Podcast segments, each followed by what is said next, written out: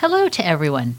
I'm Gloria Lepik Corrigan, and I'd like to welcome you back to the Your Accessible Life podcast, a podcast platform designed to provide practical support for living well with a disability, less ability, or physical challenge. When we talk about new or worsening disabilities, it doesn't take long for the subject of filing for disability to come up, and the myths about it are many. Among my friends and collaborators, there are a lot of stories of how we filed and the challenges we faced, and then, in most cases, our ultimate successes. To put together a real picture of disability law, I contacted David Lillesand, an attorney with extensive experience in this field, and I asked him to speak with us today. Hello, Mr. Lillesand. Thank you for joining us. My pleasure. Well, let me start by asking you when people talk about filing for disability, what exactly does that mean? Well, it may mean one thing in their minds, but there is uh, definitely a law that's been in effect since 1956 that defines who would be a person who could receive benefits uh, for having various physical or mental impairments that would prevent significant work activity. Uh, and that process has been honed by Congress and by the agency uh, since it started in 1956, with some major changes in the 1970s, others in the 1980s. Uh, at some point, uh, people will get involved with U.S. district courts, the federal court system, challenging decisions made by Social Security. It's so prevalent that 23% uh, of the federal um, courts' caseload is reviewing Social Security disability claims that were denied. Wow. Now, you're talking about the government programs. Are there also private programs? People can purchase what, what's called uh, long term disability. Many employers offer that as a fringe benefit that you can opt into, and they take some money out of your paycheck to pay the premium for long term disability.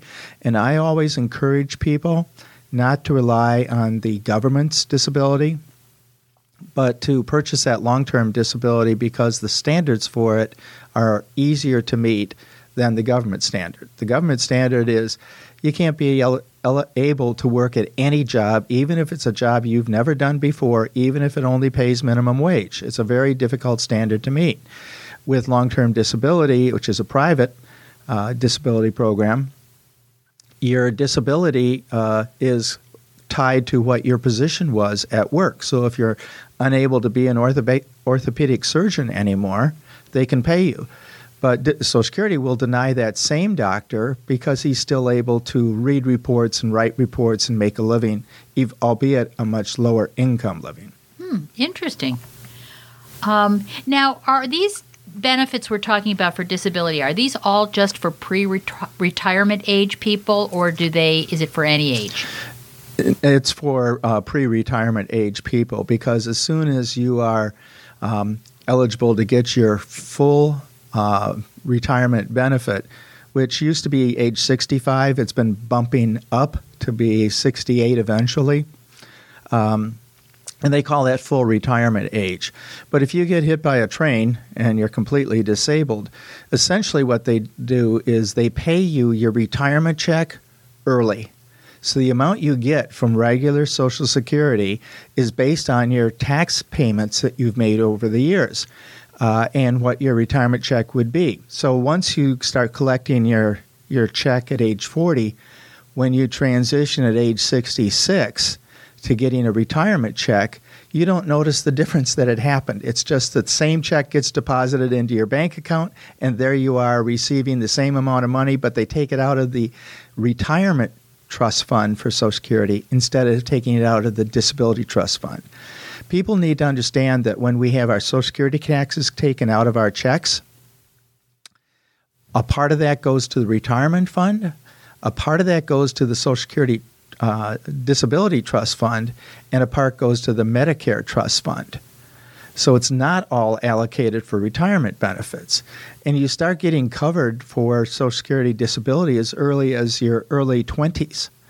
So um, when people sometimes will suggest, well, if they ta- if I could take 7.65% of my income every month and put it into a retirement fund, I'll get more money coming back than I will get from uh, social from Social Security check. Yeah, that's a nice calculation, but it's not the whole story because during the period of time, uh, starting in your 20s, 30s, 40s, 50s, and early 60s, you're also covered uh, that that deduction for your Medicare health insurance. If you can't work, you get Medicare. You're also covered for your spousal benefits. If you have a disabled child, that disabled child gets covered under your plan. Uh, and it covers you if you're disabled or you're retired. So the 7.65 is not just for retirement benefits. Wow, pretty complete. That's very interesting. Um, so let me ask you now, what actually counts as disability when when a person is ev- being evaluated for whether they are eligible for any of those programs? Well, Social Security uses a system called the uh, five step sequential evaluation process. Big long name that just means simply Social Security will ask five questions in order to determine if you qualify medically for disability benefits.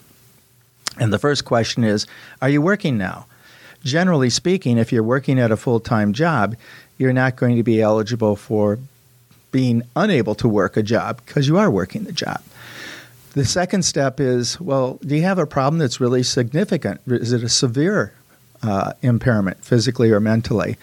Um, if it's like I get a headache once a month, that's not disability. Yes, you're losing some money. You may not be able to keep jobs if they don't give you at least 12 days a year of sick time.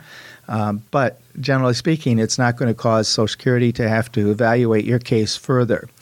The third step is that Social Security has already published a list of everything that can be wrong with the human body or the human mind.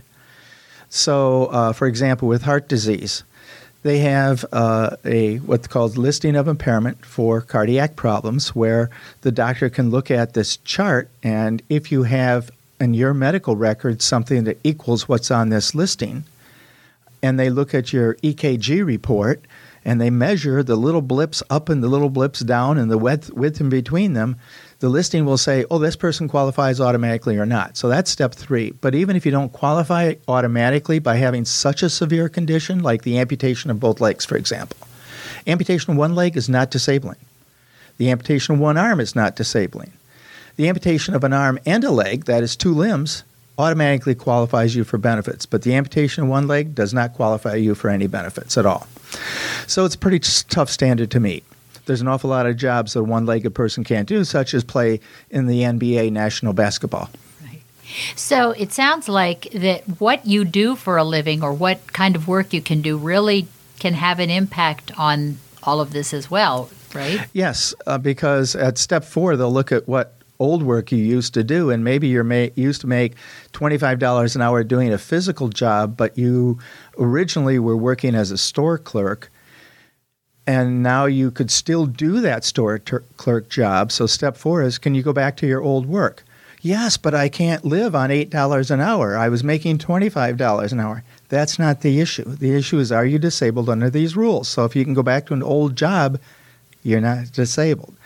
If you can't go back to an old job, then they look at sort of hypothetically a person with your age, your educational level, uh, and your prior work experience with certain skills you learned. Are there any other jobs you've never done? You've never been trained for them. Uh, you have no interest in doing them, but you're able to do them. Then, uh, if if Social Security can show that that you could do those jobs, you can't be found disabled. So it's a very difficult process.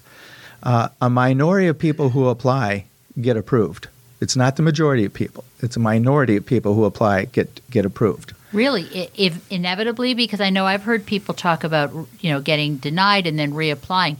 In the end, of every you know 100 people who apply, including the ones who get denied but then get approved later, what percentage would you think probably ultimately get approved? About 25 to 30 percent. Really? That's it? That's because there's a lot of ways to not be eligible. Yeah. Uh, you may not have paid sufficient amount of taxes. You have to have paid tax, Social Security taxes for at least 10 years.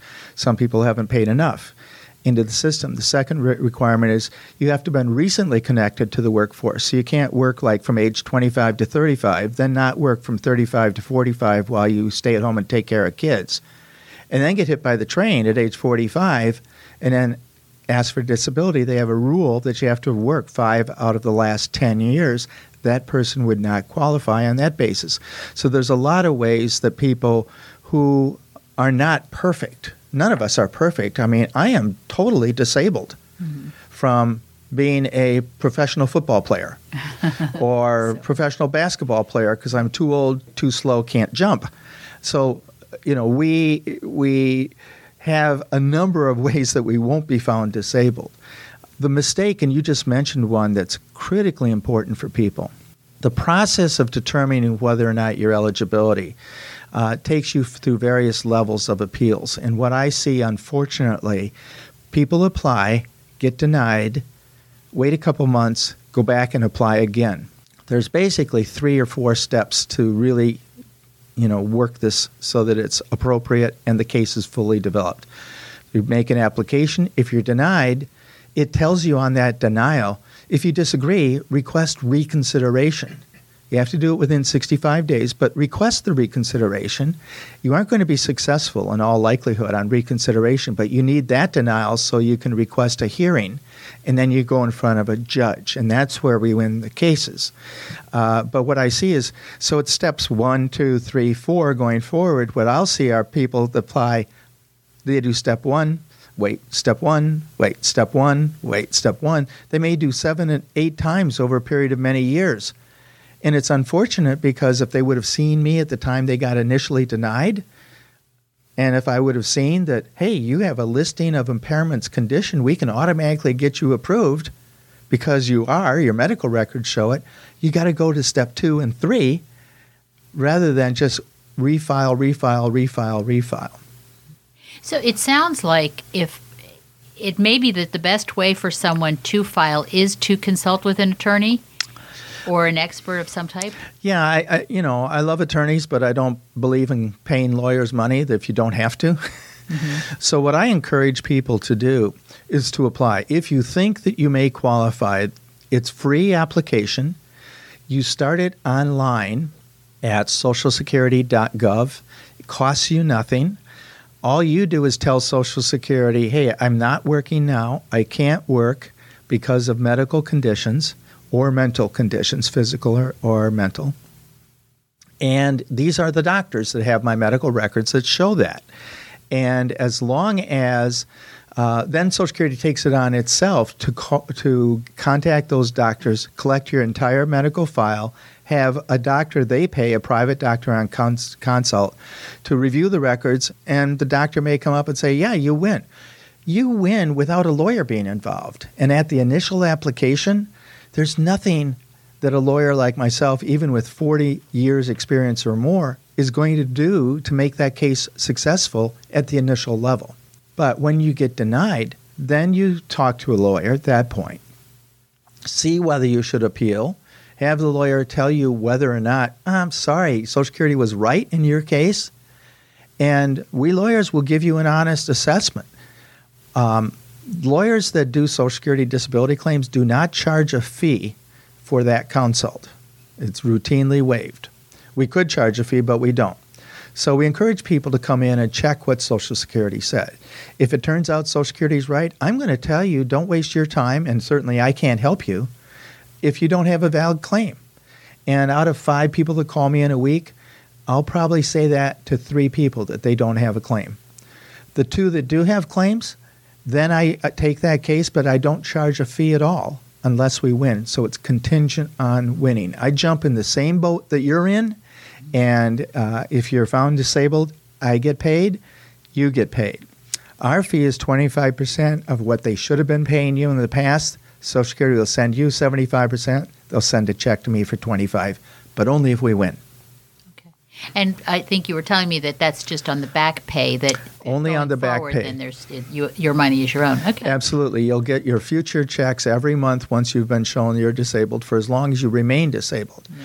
Now that's another issue that a lot of times Social Security will approve somebody for disability, but with the advances of modern science, or just conditions generally getting better, medical conditions getting better, that people are not found disabled for all their life. Uh, they may, uh, they're required by Congress, Social Security, is to review the case every three years. Now they may d- they may do a triage where they say, "Look, this guy has lost both his legs. That's not going to change. So we're not salamanders. We're not going to grow new limbs. So they'll review that case every eight years, even though Congress said review it every three. They just don't have the staff. You know what's really interesting about Social Security? The number of staff that we have now is the same amount of staff we had when Dwight Eisenhower was president in the 1950s. The population in the 1950s, because that's when I was growing up in grade school, population was 150 million people. Now we're at 320 million people.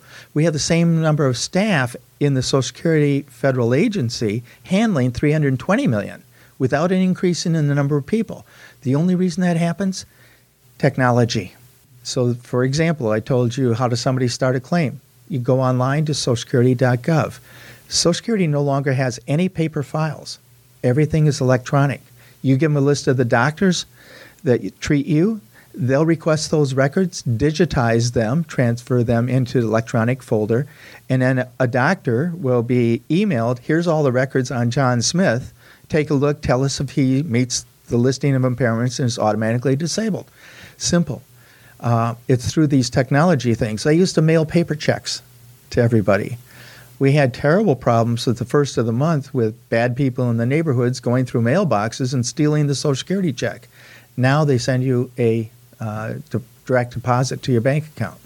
So, all these technological improvements, we're going through a process now where Social Security is setting up video hearings. So, even when we go to do a hearing for someone, um, many times the judge might be in St. Louis, Missouri, or Washington, D.C., on a screen in a room here in St. Petersburg.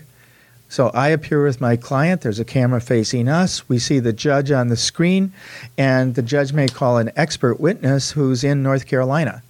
All this technology reduces costs and speeds up how we can manage the system. Wow, that's interesting. Now, I want to loop back to something. You, you, we talked about, uh, I think a lot of what we're talking about is SSDI, Social Yeah. Security Disability Insurance. What about people who don't have that work history? What what are their options if they become disabled? They it depends on whether or not they have very low income from all other sources and whether they have few resources or what we call assets.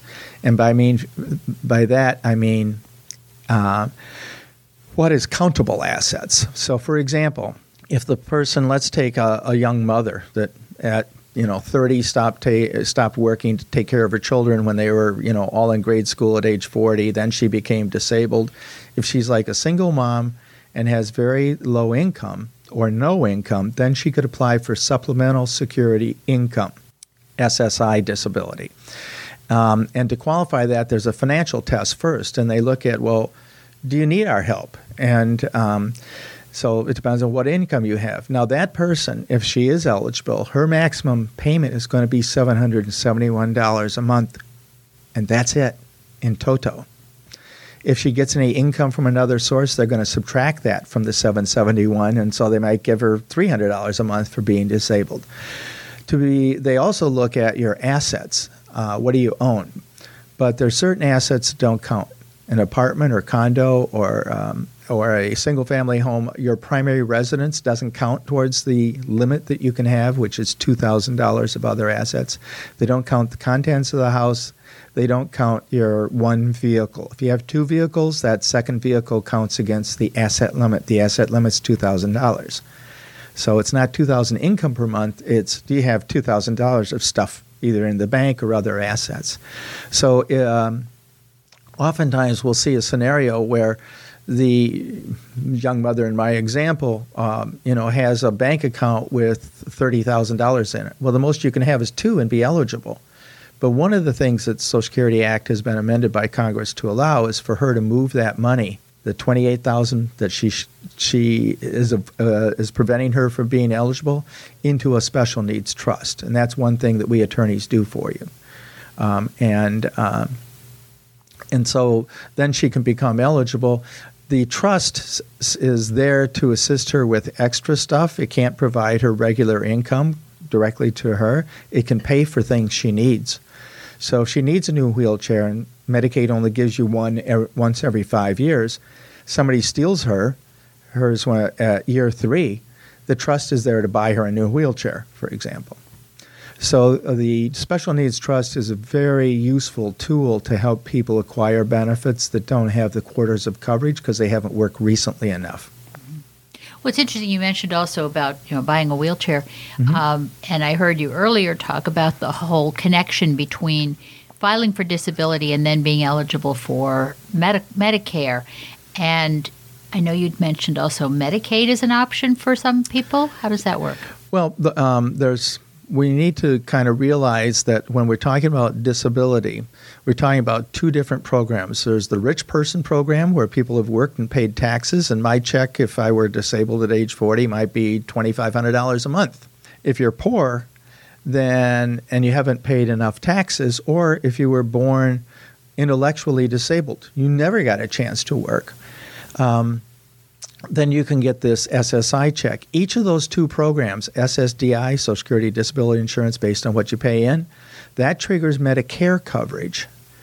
Medicare is the best insurance in America. It's what I have now because I'm an old person. Uh, SSI triggers by state and federal law Medicaid eligibility, which is better than having you know no insurance at all. Uh, but um, only eight percent of Florida doctors take Medicaid. 96% of doctors in Florida take Medicare. Uh, I'm on Medicare. You know, I uh, if I have a, a, medical issue I need to get looked at by a doctor, I just go in the phone book and I look at well, who's or now online, I guess, uh, who's the best doctor that treats ear, nose, and throat problems in the community. I don't even ask them when I worry about calling whether they take my insurance, which is Medicare, because 96% do. I have yet to find one in uh, the uh, 10 years that I've been on Medicare and my wife's been on Medicare and she's pretty medically involved, we've never found a doctor that doesn't take Medicare. Mm-hmm. But if we were on Medicaid, it's a horror for people who are getting SSI and Medicaid for them to find a specialist doctor. One of my clients here in Clearwater um, has had two back surgeries that have been unsuccessful. He lost control of his bladder and bowels because of the problems with his spine. The doctor says you need a third surgery. It's a little more complicated. He's in Clearwater. The closest doctor that takes Medicaid, Jacksonville, an 11 hour round trip. Yeah, exactly. So now, m- many other states are much better than Florida. out of the out of the 50 states, states get ranked by the types of services they provide at Medicaid. Guess what? We we used to say our state motto was "Thank God for Mississippi," because we were 49th and they were 50th we have achieved the, the level of being 50 out of the 50 states having the worst Medicaid program there is. Good for our team. Wow. Well, and there are a number of, of factors where I know in other issues like transit and so forth where it where you live does matter and this is this program today is not about where you live, but that's interesting to know that that Medicare and Medicaid really is different by states. SSDI and Medicare are really They're the same. the nation. Yeah. Yeah. Okay. And let me tell you uh, that um, I do a lot of, of, speaking and training of attorneys nationally uh, and also for state bar associations around the country. I'm trying to pass the information on how to win uh, to as many people as possible because I'm getting old, I'm going to die. So uh, I will meet attorneys in California and they'll tell me the benefits their clients get, and they're phenomenal because it's state. Medicaid is a state and federal program, 50 50. Medicare is 100% federal. So you know, that's why there'll be very little difference, exactly as you just said, Gloria. There's very little difference between Medicare one state or another. I mean, almost none. Mm-hmm. Uh, with Medicaid, it's substantial difference. Sometimes, and I'd say probably three, four times a month, I'll be called by somebody who may be on Medicaid already and they're being turned down for a service. Uh, my most recent one was a woman that had breast cancer. Uh, there were complications when she she had uh, the surgery for her um, breasts, and the doctor said medically you need to have another surgery to fix the problems, and Medicaid in Florida won't pay for it. I so my question to her is, well, do you have relatives that live in New York, Massachusetts, California? And she said, oh yeah, my brother's in California. I said, go out there; they'll take care of you right away. She did. She arrived. Within two weeks, she got a uh, California driver's license because she moved into her brother's apartment, and she got her surgery within a month. In Medicaid, she would have waited forever and never. It never would have been provided to her. Wow, that is really interesting. I mean, it, I know a number of people don't have the option of just moving, Yeah, but that is yeah. so good to know that that there are options, but the Mm-hmm. options aren't always the easy, easiest ones. Okay. Well, good. Well, there's so much information here, and I could probably have you talk for hours. Um, but do you have just any general other thoughts you want to share with our listeners about filing for disability, or, or you know, what are some of the best pieces of advice you can give anyone? Well, uh, I encourage people that if they are unable to work, to file. Um, don't wonder about it. Don't wait. Don't delay. Just file. I- I- the The office, the Social Security office, is open 365 days a year, 24 hours a day, because you file online. So you don't have to get up and go anywhere. You don't have to do anything. The online application, I've got to credit Social Security, and I'm not the only one. The technology people said that the Social Security Administration has the best website of any government agency in the entire United States government. And it's I think it's a valid award that they've received because uh, it the filing of the application they present questions to you one at a time. You know, tough questions like what's your name? Type it in. What's your social security number? Type it in. What's your address? What's the name and address of your doctors? These are things that, that even my clients who have a third or fourth grade education, they can handle. Sometimes, because it's technology, they'll get their eight year old son to help them. Right. you know how we old people are. But Well, I, I guess you could even probably go to a library and do that. Would that be right? And if you don't have a computer, yes, you can go to library. But if all else fails, um, then you can call the Social Security 800 number, which is 800 772 1213, and they'll regard your claim as being filed that day when you make the phone call. So if you're thinking of filing and it's June 28th, and you might get around to doing it in July, don't wait till July. Make that 800 phone call number because they regard the claim as filed in June. You pick up an extra month of benefit if you're awarded. So sooner is better than later. Sooner is better than later.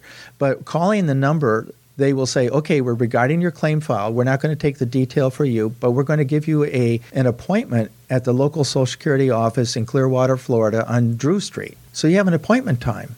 And when you go in on whatever day they give you, Tuesday at 10:15, you're going to be seen really at 10:15. They're pretty good about anticipating uh, how long it takes to do everything.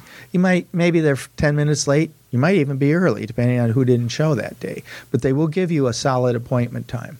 You don't want to just walk into the local Social Security office on Drew Street without an appointment because you'll be seen at the end of the day when all the people with appointments have been taken care of. Wow. But it sounds like it's a pretty good system, all in all. One with some. Yeah, we're always tweaking it. We can always make improvements, but generally speaking, I think it's a fair system. It works efficiently. Obviously, we're using the same number of staff as when Dwight Eisenhower was president uh, because we got rid of the paper primarily. So, you know, there are criticisms of the system, but um, generally speaking, um, when Social Security does something wrong, that's when you need to call a lawyer because lawyers can straighten it out for you, and you don't have to pay a fee to the lawyer unless this lawyer is successful. Wow.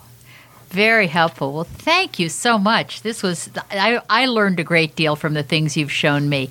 And in fact, uh, Mr. Lillesand has given me some charts that, that show that whole process of SSDI versus SSI and so on.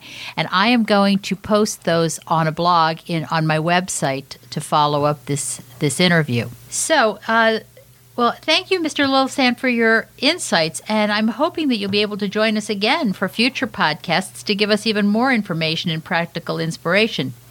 Uh, if any of our listeners would like to follow up with you directly, do you have any contact information that you'd like to share with us today? Well, right now, I, I prefer people go through you simply because our website's down because we're, we're redoing everything. So it's not uh, easy for people to just go through the web to get to me. So they should stay in contact with you. You know how to get hold of me. Uh, I'm fine with that if you're okay with that. I mean, obviously, we have a local phone number, uh, and um, Well, we I will- wish everybody the best.